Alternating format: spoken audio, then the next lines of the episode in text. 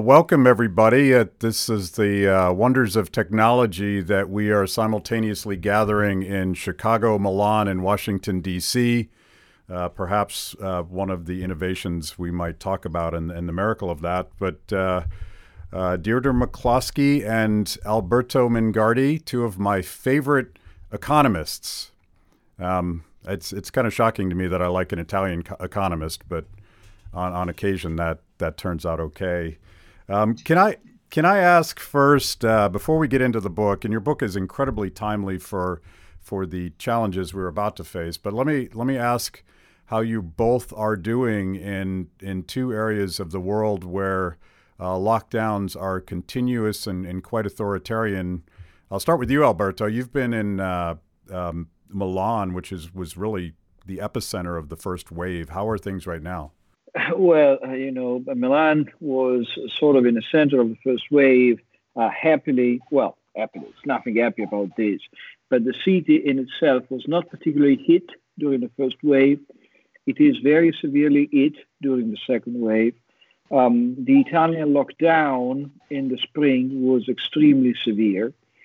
Now, actually, it is slightly more bearable. And this, to the effect that, people can go for a run in the morning, certain kinds of shops are open, but people cannot move out of their city or of their town or of their region. So I think this is really giving a physical sense of how, freedom to move, which is basically the essence of freedom in many ways, can get limited. And that's a new experience. Of course, the virus is serious, particularly in some areas, including this one. But I really think we are feeling limitations to individual freedom to an extent that we never really felt on our own skin, at least in my own lifetime. And well, of course, it's the potential of the modern state, which it's implementing now. I'm not actually in Chicago now. I moved yesterday. I came to see my mother, who is gravely ill, in Bloomington, Indiana, which is in the Eastern time zone. And in both states, Illinois and Indiana, you're not allowed to go to the other states. So there's this attempt to build walls everywhere, which is part of the lack of mobility. It's very irritating that these very powerful governments that we pay for didn't do it right. The right way to do it is the way it was done in the Western Pacific, from New Zealand, Australia, Taiwan, South Korea. Those are all vibrant democracies, even Japan, but let's take those four. They all did it better because they did it quickly, once, and kept it down low enough that then they could test and trace. It's like a forest fire. There is a liberal case for the state fighting forest fires. I don't think we should leave it to the market, although there are market elements of that we could certainly use. But here we are. Your current mayor has essentially canceled Thanksgiving, but I'm thinking actually of a previous mayor who famously said, "Never let a good crisis go to waste." Of course, that's the fear, and I think Alberto has deeper insight into this than I do. But it can go either way. It's like. The Vietnam War. To my generation of socialists, as I was then, or middle-of-the-road socialists, the fact that the government couldn't do its main specialized task, which is war, competently, got through to some of us.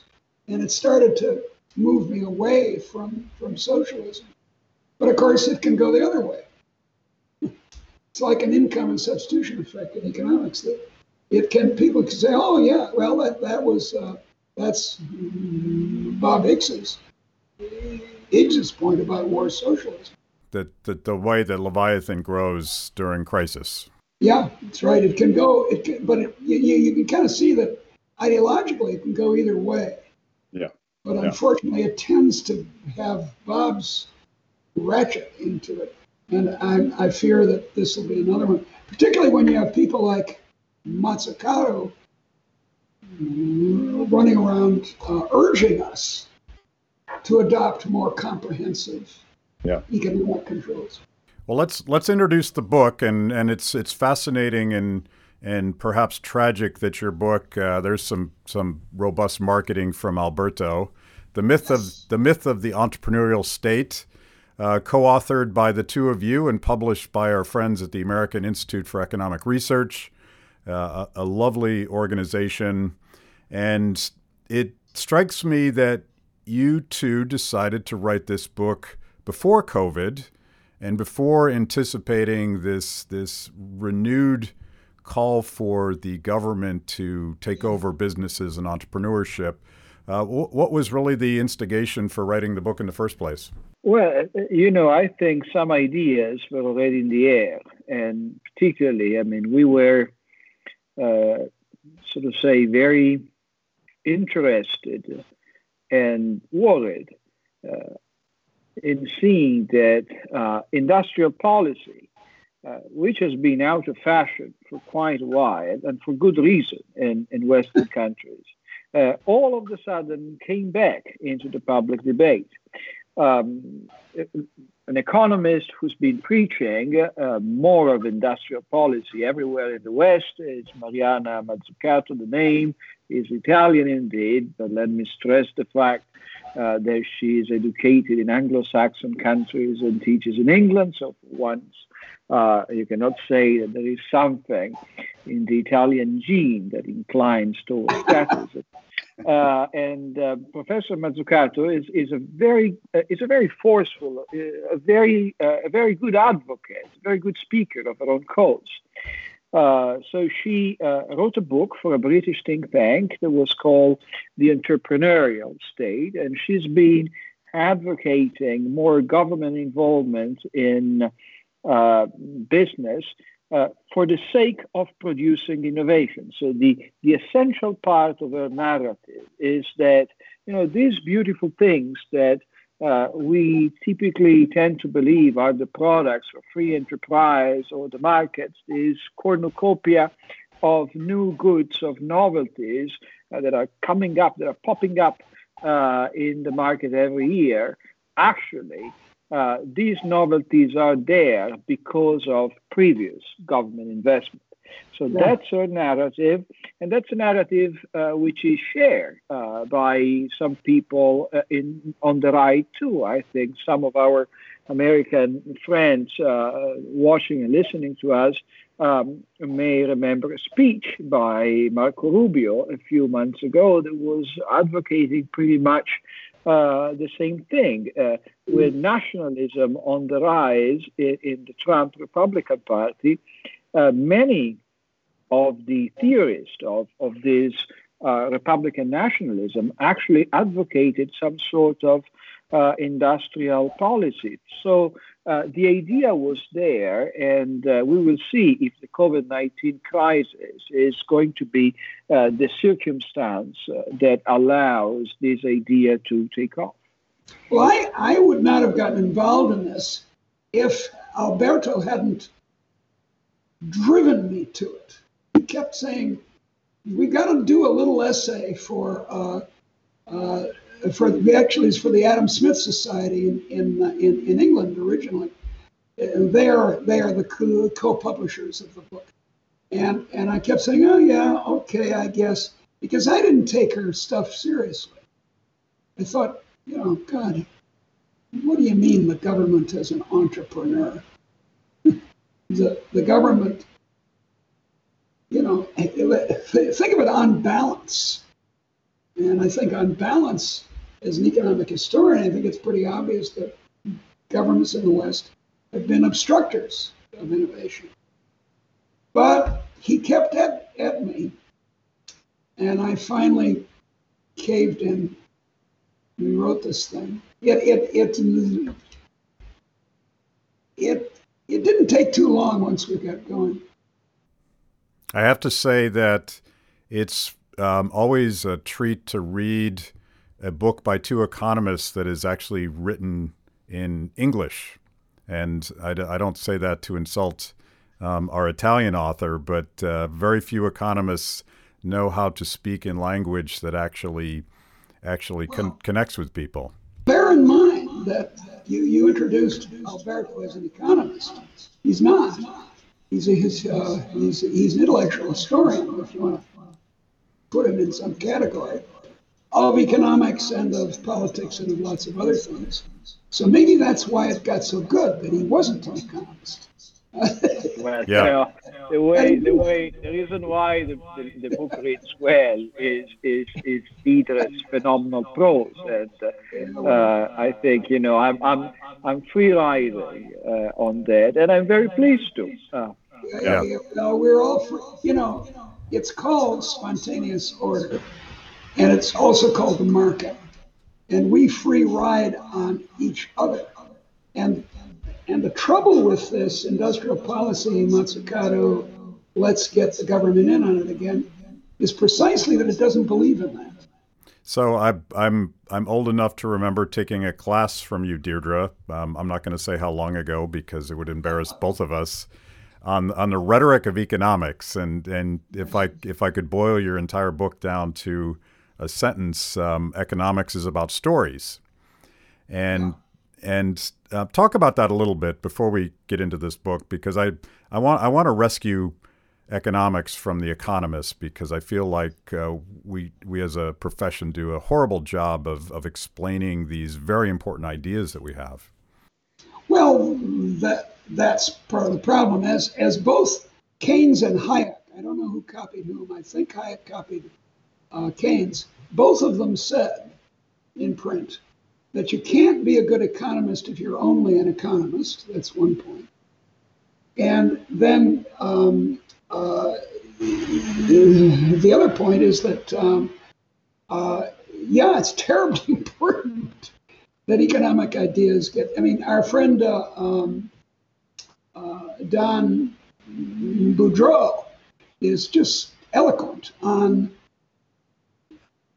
trying to get people to understand that protectionism is a racket, international trade protectionism.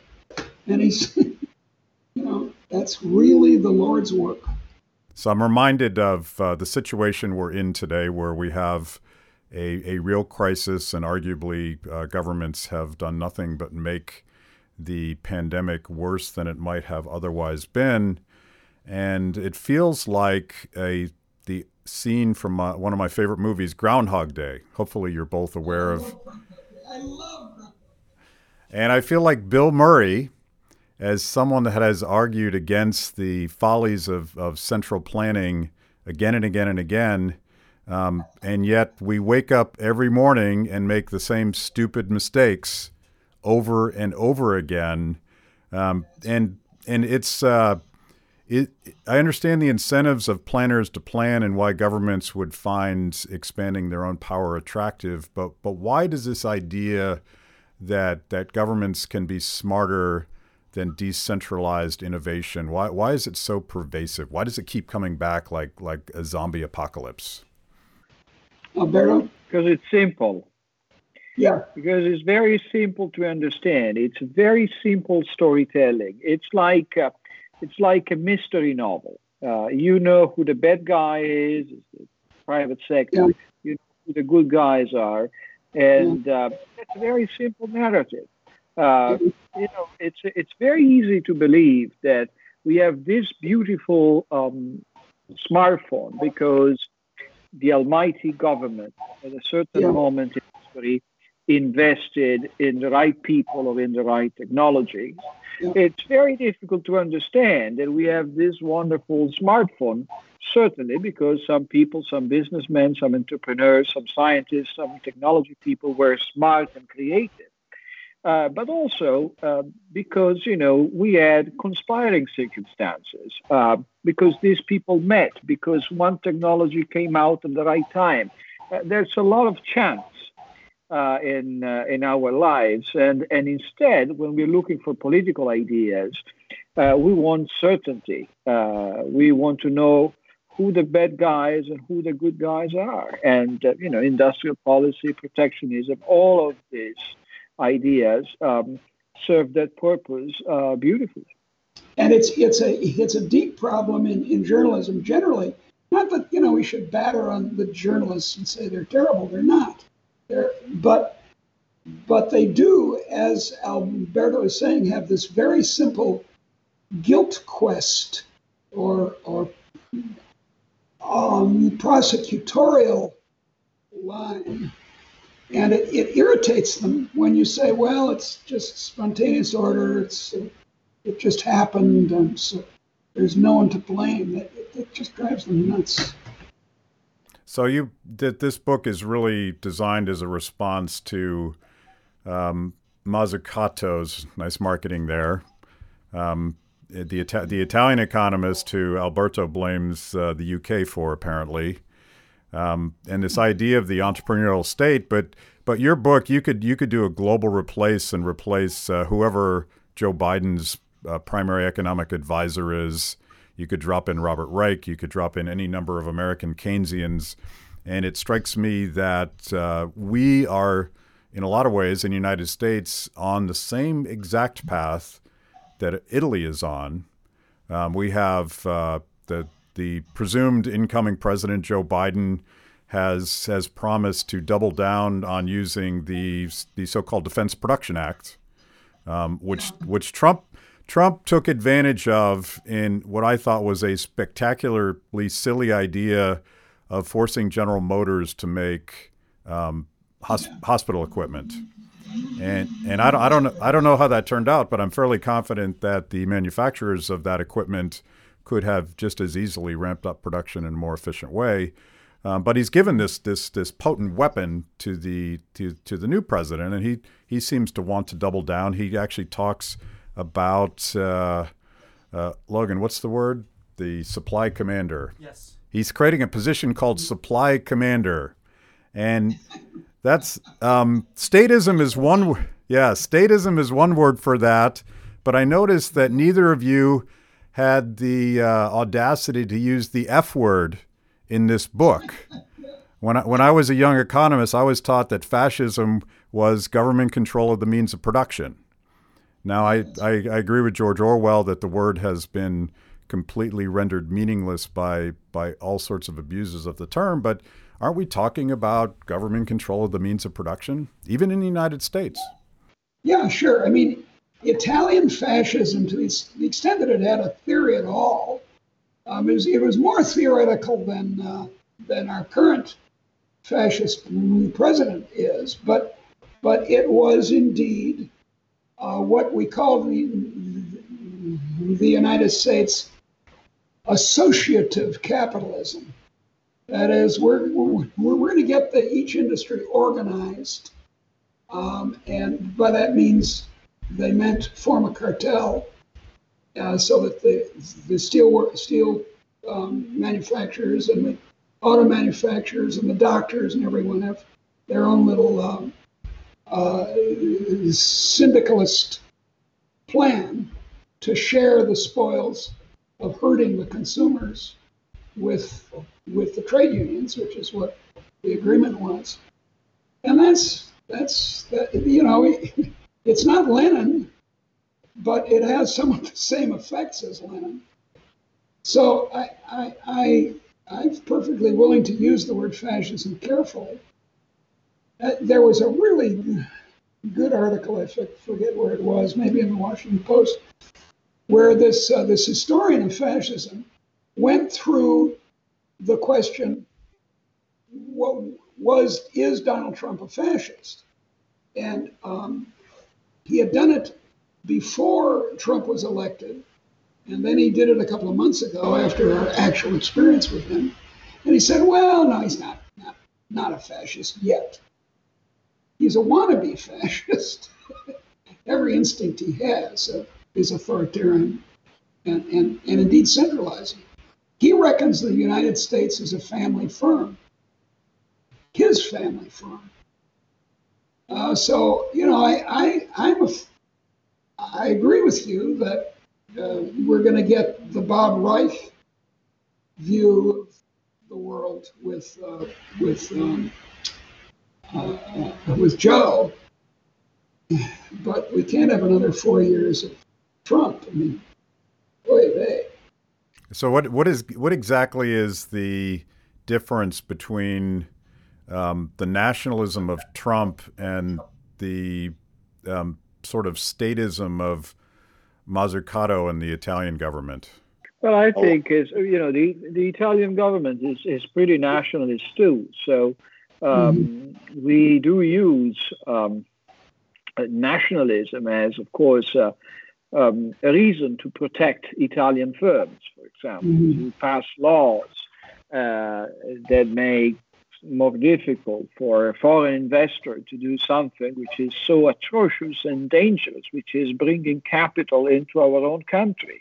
At the end of the day, I think, you know, one thing that we just touched upon in the book, but I consider it of increasing importance, particularly these days, and particularly when you consider, for example, the rhetoric of so-called stakeholder capitalism, is the sort of partnership which is forged between corporate leaders and the government. So, you know, nationalism, industrial policy, stakeholder capitalism, all of these are basically nice words that are used to cover up some kind of legal privileges that some corporate leaders are effectively getting out of government. We are in a moment in which shareholders are very unpopular. But, you know, the fact that shareholders are unpopular means that managers actually are not constrained by the discipline which is forced upon them by the fact they need to, you know, get back to the owners of a firm, to the shareholders. I think this is really a partnership between some corporate leaders that wants to be freer in pursuing their goal and want nice excuses, and government itself. These nice excuses may sound you know, right-wing, national, whatever, or they may sound left-wing, you know, a more compassionate, environmental kind of capitalism. But at the end of the day, they are nice excuses to allow managers to be on the driving, as they like to say, capitalism in a direction other than the one consumer prefer every day by their purchases and by their choices. Well, and as you said, Matt, this is not new. It's something like 100 years old. Last month, a former colleague of mine, a great historian, he spent his career at the University of Iowa and was well known as a historian, Ellis Hawley, died. And back in the 1960s, Ellis wrote a great book called The New Deal and the Problem of Monopoly.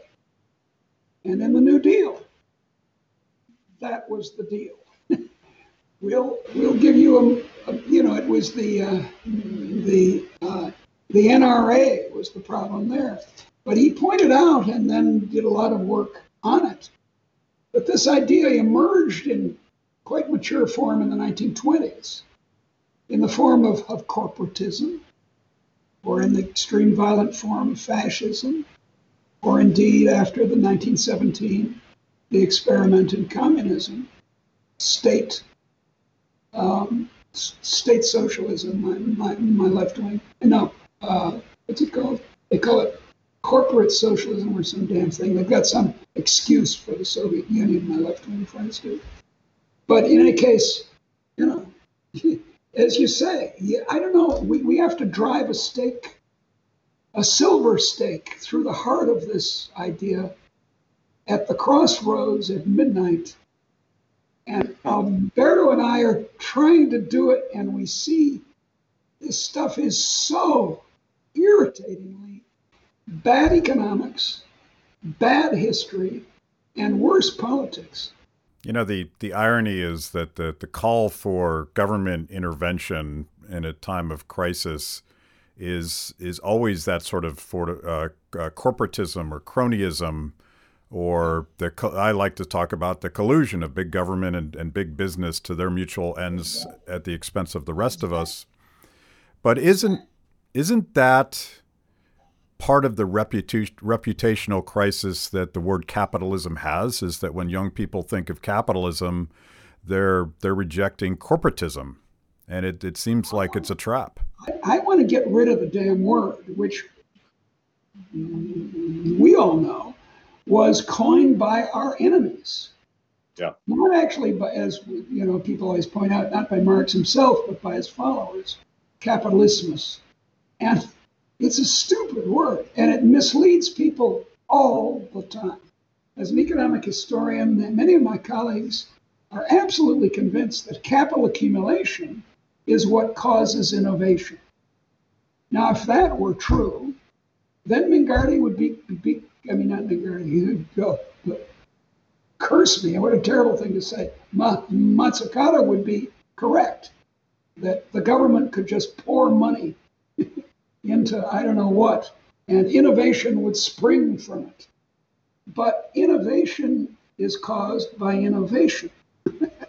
It's caused by human beings having creative ideas.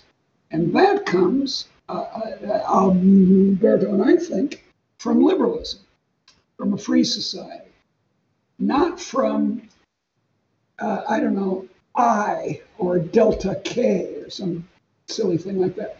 It's not that you can't, that the capital is useless, it's necessary, but so is sunlight necessary.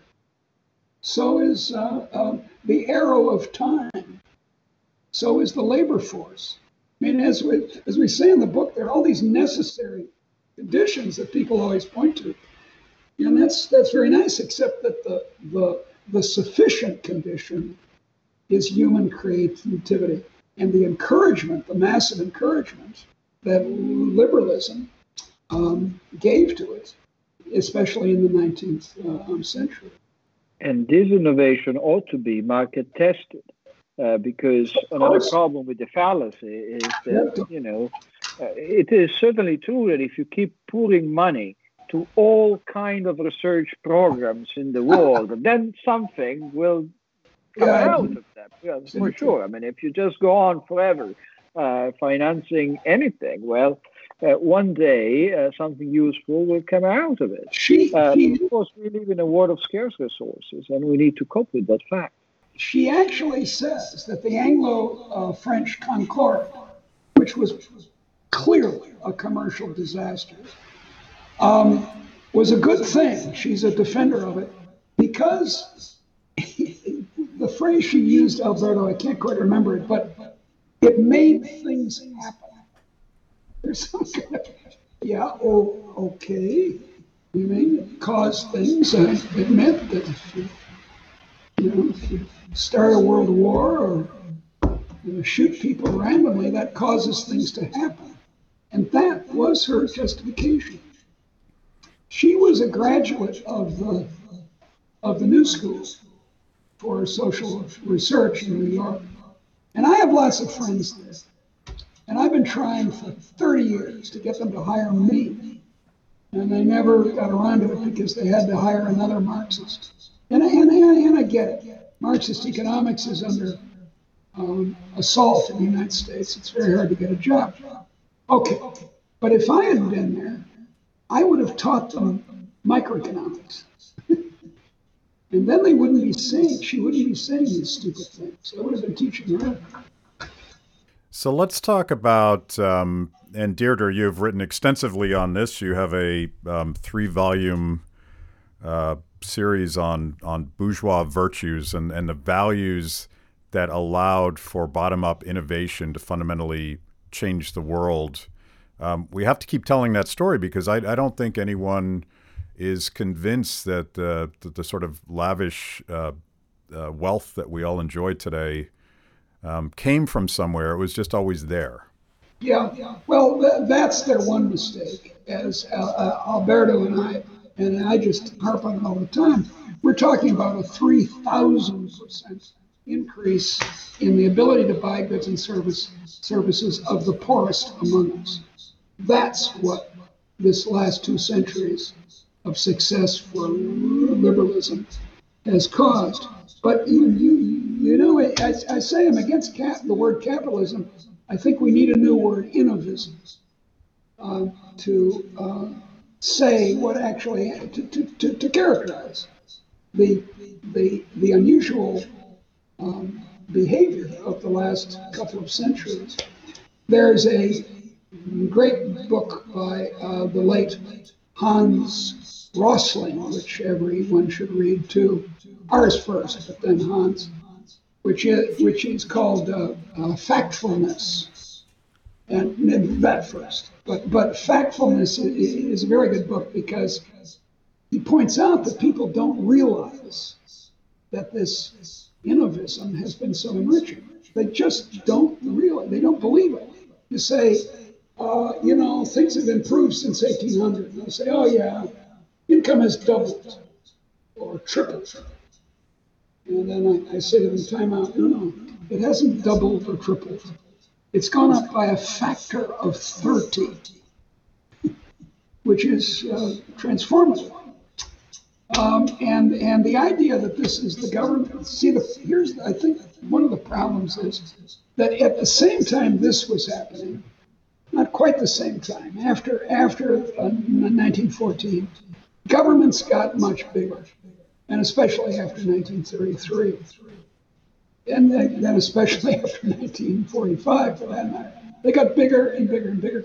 And so people came to think of the government as the source of their income, post-hoc ergo proprio. And it wasn't, as Alberto emphasizes all the time, there are these millions of creative acts by individuals that result in improvements in common bricks or better, look around your room, better plastic. I'm looking out the window of my sister's house, and there's a piece of plate glass, which is a door. Now, when was it possible for the first time to use plate glass as a door? Well, it's within the last century. I haven't been able to quite tie it down. But you couldn't do it, so... And it's got nothing to do with our friends in the government. Alberto, but the government created the internet. Surely that's pure genius, isn't it? Well, that's one of the examples that Mariana Mazzucato examines, and her strategy when it comes to arguing her case is typically looking at the U.S. and looking at the internet, looking at the iPhone, and claiming that these wonderful things are the result of government intervention. Now, of course, when it comes to a complex technology like the internet, with a government that has been spending, in a bigger and bigger way with time, and that for quite a while was quite interested in financing military technology, yes, of course. Some of this investment becomes sort of building blocks that later on are used to develop other technology. But it's clearly not that the government has envisioned the internet as it is now. When ARPANET was developed, nobody had an idea of what was later to become of it. And nobody clearly thought about the commercial internet we are enjoying these days. Tom Aislet, our friend Tom Aislet, for example, has written extensively on this matter. I think it's very important, as Deirdre always reminds us, never to think in a rather simple way that, you know, something was essential or is essential. I mean, at the end of the day, the economy is a game of substitution every day. Everyday entrepreneurs are thinking about how they should substitute, change one factor of production with the other if they want to, keep going with what it is for them the best possible mixing of these factors of production. So, you know, it's very easy to see something and say, well, you know, sometimes in the past, the government did something good in that realm, and therefore, we need to thank the White House for that. And you know, of course, I mean, Jeff Bezos is driving on government-owned highways, but I think nobody in her sane mind will think that we need to thank the United States government for Amazon. I think, you know, on these, this is actually an attitude which is rooted on what Deirdre was in what Deirdre was saying before. I mean, the fact that we are very forgetful of our past, that we don't realize the extent to which our lives improved, and we are somehow like, you know, spoiled children. We just think, you know, we are so used to this progress that we believe that nothing can stop it. And actually, we can take it for granted and drive it in the direction we want. Instead, it's a very fragile thing. Yeah. Yeah. Driving is one of the favorite words of a statist. You drive the economy as though it was a herd of sheep. Yeah. And of course, they have the idea of the car. I remember as a young economist back in the 1960s, we all thought we could go down to Washington and fine tune the economy. And this was madness. Yeah. You know, it reminds me of, and getting back to the Groundhog Day analogy, we're basically having the exact same argument today that Friedrich Hayek had with John Maynard Keynes and later the socialists. And he eventually, as you both know, he eventually took a step back and said, I think we're speaking a different language here. And he tried to explain to his central planner friends that there's this process, this bottom-up process where millions of people with unique knowledge are every day innovating to work their way out of an unknowable and uncertain future. And it gets back to that. I think we have a hard time explaining the really amazing things that happen when people are just left free to figure stuff out. Yeah. Well, we speak of history in the book, but we also speak of economic theory. And in the course of writing the book, I got a lot clearer about a deep criticism that can be made of supply chain thinking. You know, we have a supply chain and we know how to make ice cream because you get the milk here and the sugar there and blah, blah, blah. And the input-output analysis, which I was a big enthusiast about when I was a student back in the 60s, is another example. But so is the so-called music. It's a bad word for it, but I call it Samuelsonian economics, the idea of the production function, which, as Alberto was saying, is in its sort of good form, is just saying, well, there are substitutes. But in its bad form, it says we already know what the substitutes are. And then it becomes a little machine, and then it's easy to drive the economy. Because we know what the inputs are, the outputs, just push it. And it's, I've become in the last 20 years or so much more an Austrian economist. Where, you know, I finally read Hayek, dope that I was, and Mises, and lots of other people. Don Lavoie was important in leading me to it. And I think the Austrians have got it more or less right, that the core of a innovistic economy is what they call, in their own jargon, human action. Human action is just a sort of a not very attractive word for creativity. As you just said, Matt, facing and a very uncertain opportunity for substitution or for getting a new thing, or, and incidentally, by the way, something we also mentioned in the book is that consumers have an input here. Not just that they buy the stuff at the grocery store, but that they think of new uses for it. The way the teenagers learned to use once was what was once a lineman's code in the phone company to send messages. That's the consumers making up new uses. So there's all this creativity going on, which is ignored by the masterful central planners who keep on thinking that they know better than, well, actually billions of other people.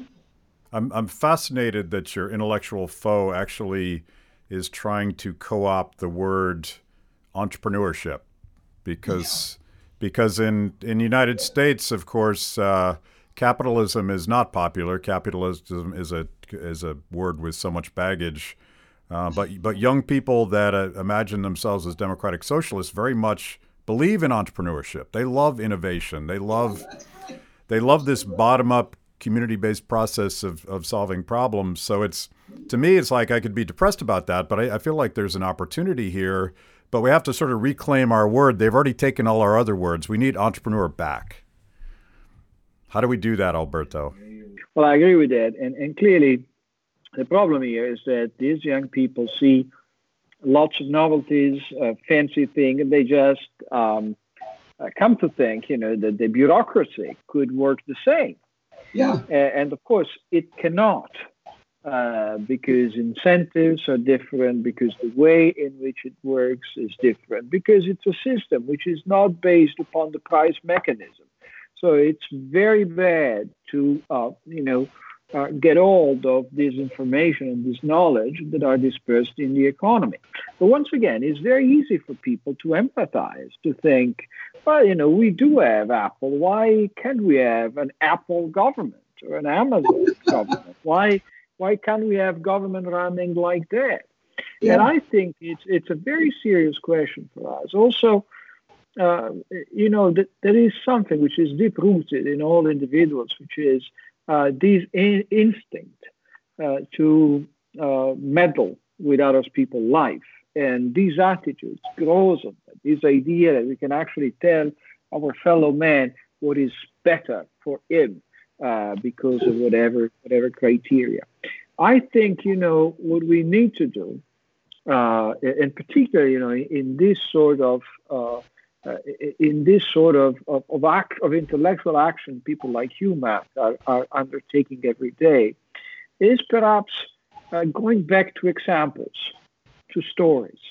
The world of entrepreneurship is giving us plenty of wonderful stories, and we don't really know the world in which we live.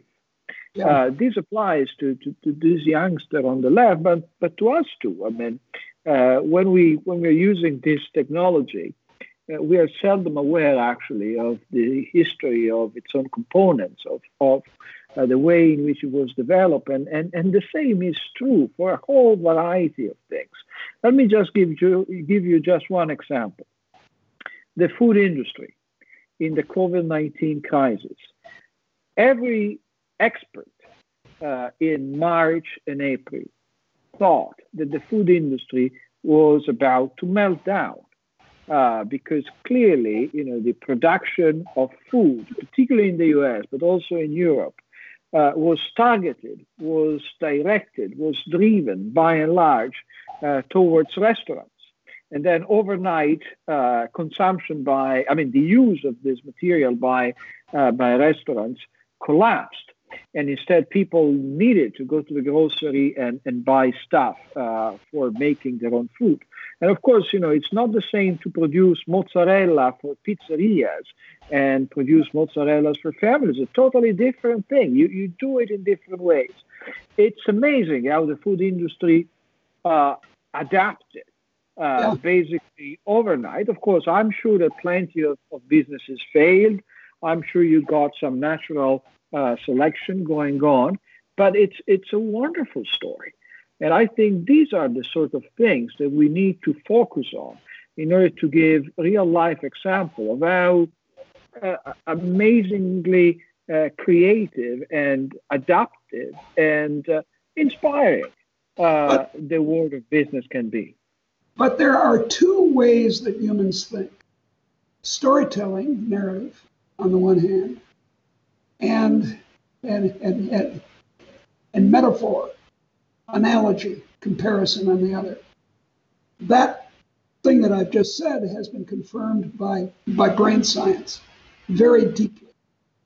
So it's not just stories. If you say stories, it gets, if you don't understand that that's part of it, that's the narrative part, and is all as that's right. There's also an analogy. We can also use analogies to get through to people, and or metaphors. And one is that would the kids, now we're talking to the young people now. The old people are hopeless. They're not ever going to change. Bob Reich is not ever going to understand markets. He refuses to. We can say to them, what, would you like government planning a la Mazzucato of rock music? Do you think that's a good idea? Or of painting? Or of style, clothing style?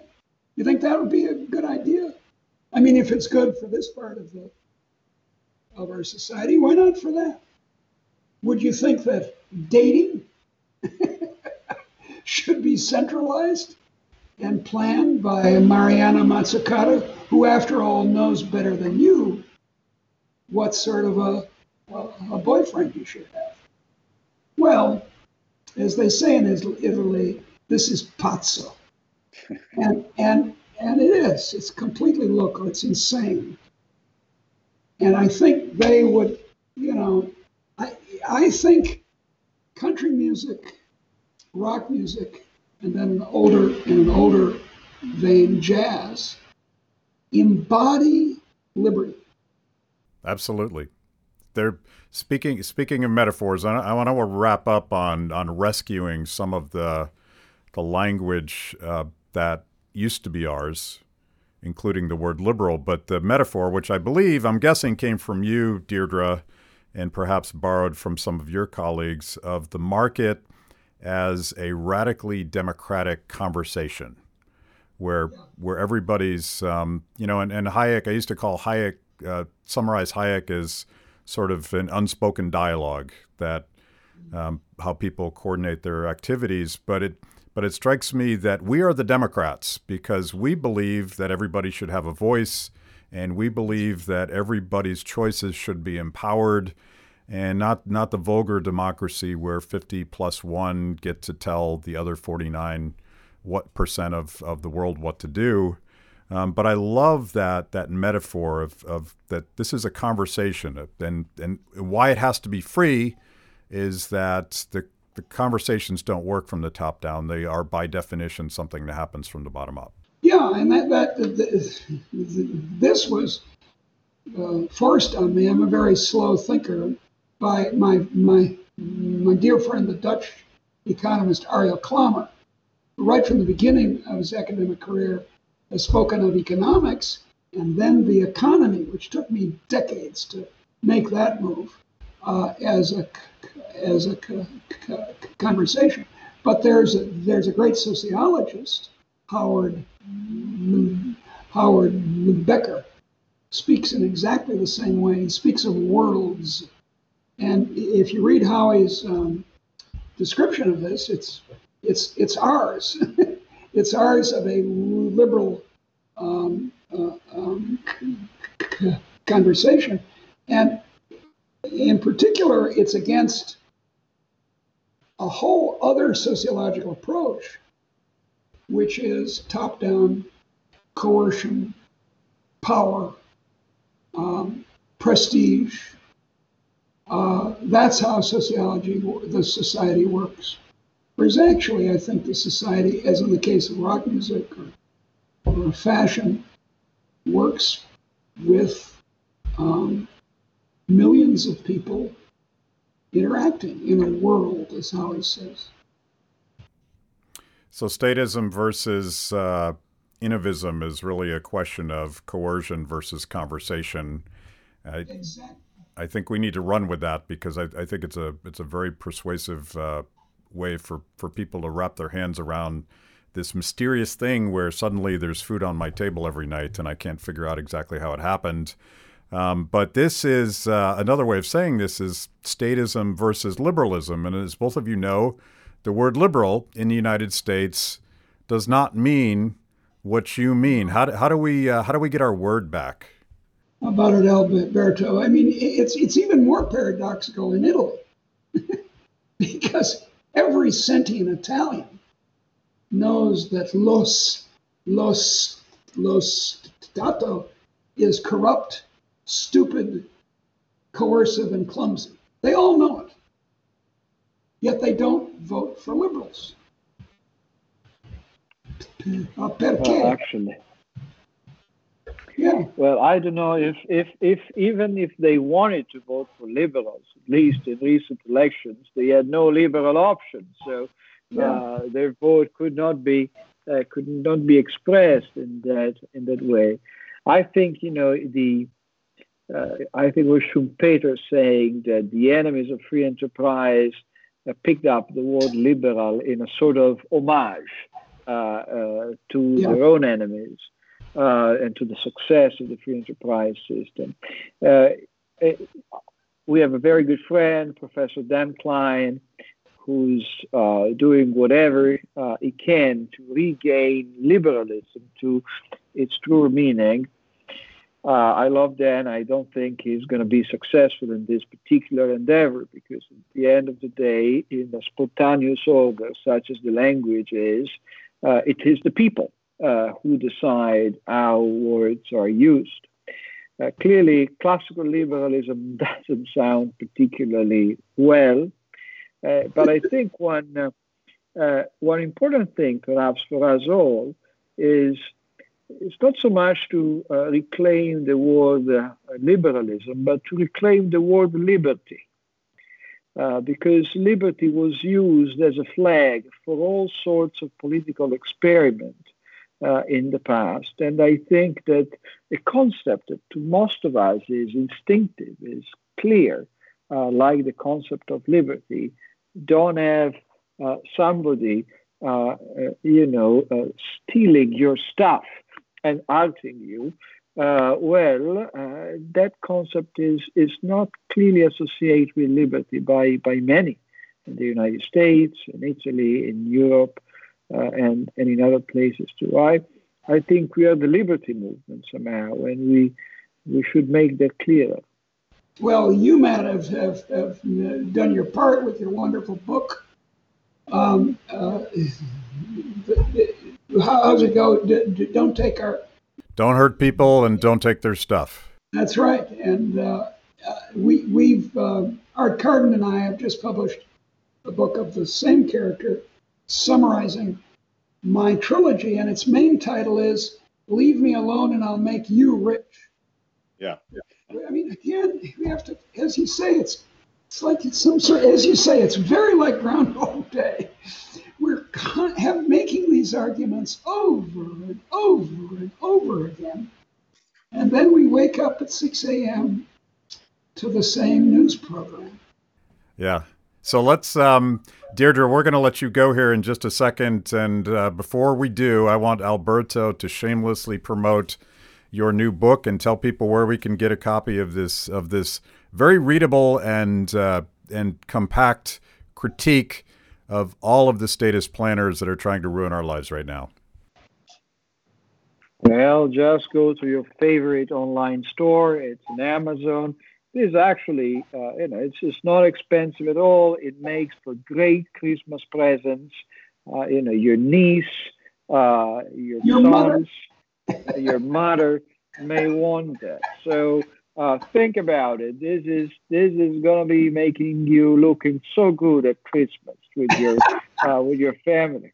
So I know what to get my wife Terry for Christmas, and if she's displeased in any way, I'll send her to both of you. Blame me. She won't be displeased in any way. I mean, really, it's certain. Can you really think of a better Christmas present? Well, and it's short too. It's short. Deirdre, how do we find? You've written so many things that I think are essential for understanding and communicating liberty. How can people find out more about your work?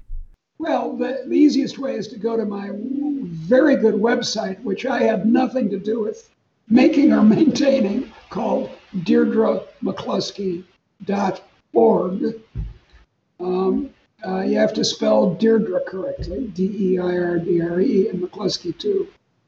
But you know, if you're an Italian speaker, go to Alberto's Istituto in Milan. Go to the American Institute for Economic Research. They do good stuff, and Cato does good stuff, and Adam Smith. You know, these days, these ideas are really easy to access. Whereas when I was growing up, there was this kind of narrow window of published books. And for example, when I was a kid, we had to read in school, and not in school so much, in college, lots of Marx. So I know more about Marx than most ordinary Marxists do, but that's not, and I believed it for a while, but that's what was assigned in university courses. Unfortunately, that's still happening. But the kids can get around it rather easily.